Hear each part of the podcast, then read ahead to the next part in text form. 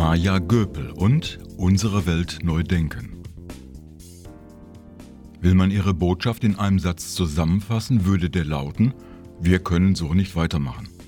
Seit dem Zusammenbruch der Sowjetunion hat sich in den letzten 30 Jahren die Welt grundlegend verändert. Der Westen, allen voran die USA, betrachtet sich als Sieger im Wettlauf um die bessere Gesellschaftsform und verhält sich dementsprechend. Die Globalisierung hat Ausmaße angenommen, die vor 30 Jahren noch nicht vorstellbar waren. Unternehmen sind unabhängig von Staaten geworden. Sie lassen sich dort nieder, wo der maximale Gewinn lockt. Es geht uns auf der Nordhalbkugel richtig gut, aber das Wohlstandsmodell hat seinen Preis. Umweltschäden und Klimawandel bedrohen unsere Zukunft. Demokratien drohen zu zerfallen. Doch der Markt und die Politik verkünden immer nur eine Richtung. Weitermachen wie bisher, Bloß nichts verändern, bloß nicht verzichten. Stattdessen immer mehr, niemals weniger. Jedes sechste online gekaufte Paket geht zurück, scheinbar kostenlos. Auch wenn es die kleinen Anbieter ruiniert, scheinbar, weil niemand die Energie und Arbeit für den Rücktransport einrechnet. Vom zusätzlichen CO2 ganz zu schweigen. Wie bei den billigen Flugtickets um den entstehenden Müll soll sich jemand anders kümmern. Das nennt man externalisierte Kosten.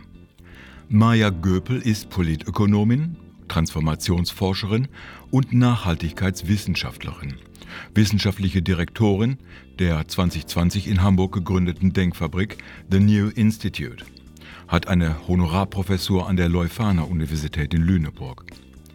Ihr Buch Unsere Welt neu denken gibt es schon länger.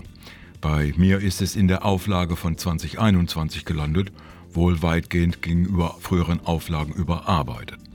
Es ist eine radikale Abrechnung mit einem ausufernden Lebensstil, der die Ungleichheiten und Ungerechtigkeiten zwischen Arm und Reich, globalem Norden und Süden, Umwelt und Konsum nur weiter verstärkt. Statt zu einem nachhaltigen Wirtschaften zu kommen, Umwelt und Gesellschaft zu schonen, wird der Wahnsinn des westlichen Verbrauchs an Ressourcen immer nur weiter gesteigert. Diese Erkenntnis ist nicht neu, aber Maya Göpel setzt die Zusammenhänge neu zusammen und fordert ein radikales Umdenken. Es wird langsam eng auf der Erde. In den letzten 50 Jahren hat sich die Anzahl ihrer Bewohner beinahe verdoppelt. Die Menschheit nimmt immer mehr Platz ein. Aber nicht nur der Platz ist das Problem. Die Menschheit verbraucht auch immer mehr Ressourcen. Vor 30 Jahren war China ein armes Land. Heute ist es eine Wirtschaftsmacht. Der Verbrauch an Energie und Umwelt hat sich vervielfacht.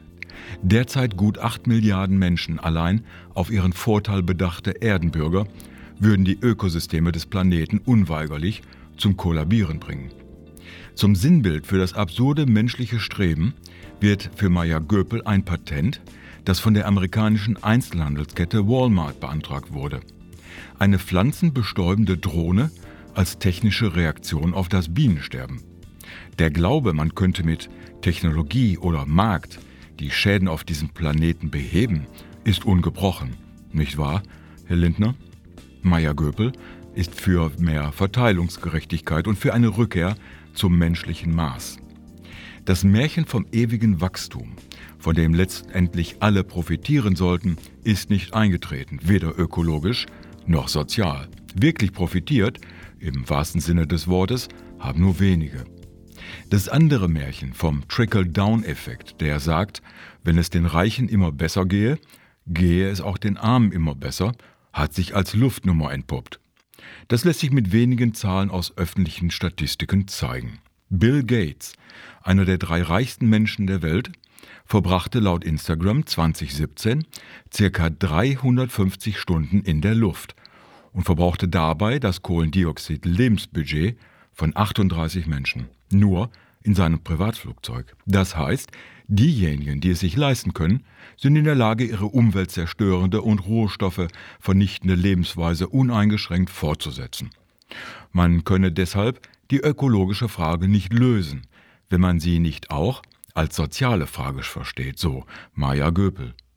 Um der Mehrheit eine nachhaltigere Lebensweise zu ermöglichen, müssten hohe Einkommen massiver besteuert werden. Ebenso Unternehmen, die Infrastruktur und Ressourcen der Allgemeinheit nutzen, Gewinne privatisieren und die Umwelt belasten. Es geht also um Umverteilung darum, dass sich die Menschen wieder als solidarische Gemeinschaft versteht.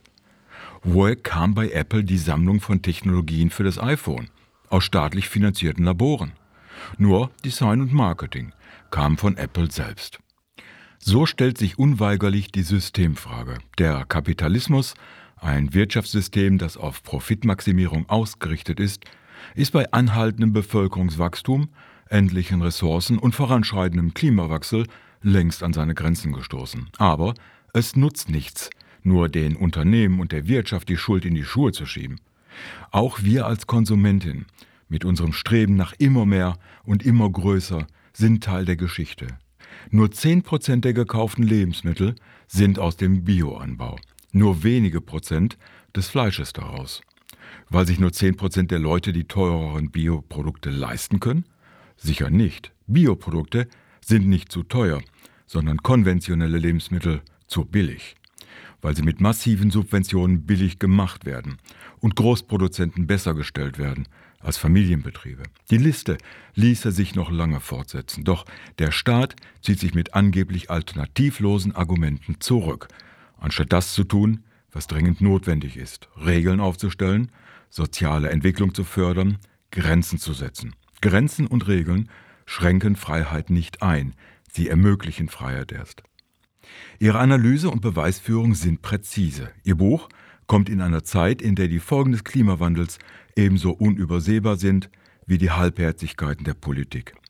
Es ist ein eindringlich vorgetragenes Plädoyer für ein zukunftsorientiertes Denken, eine Einladung, von der man sich wünscht, dass sie von vielen angenommen wird.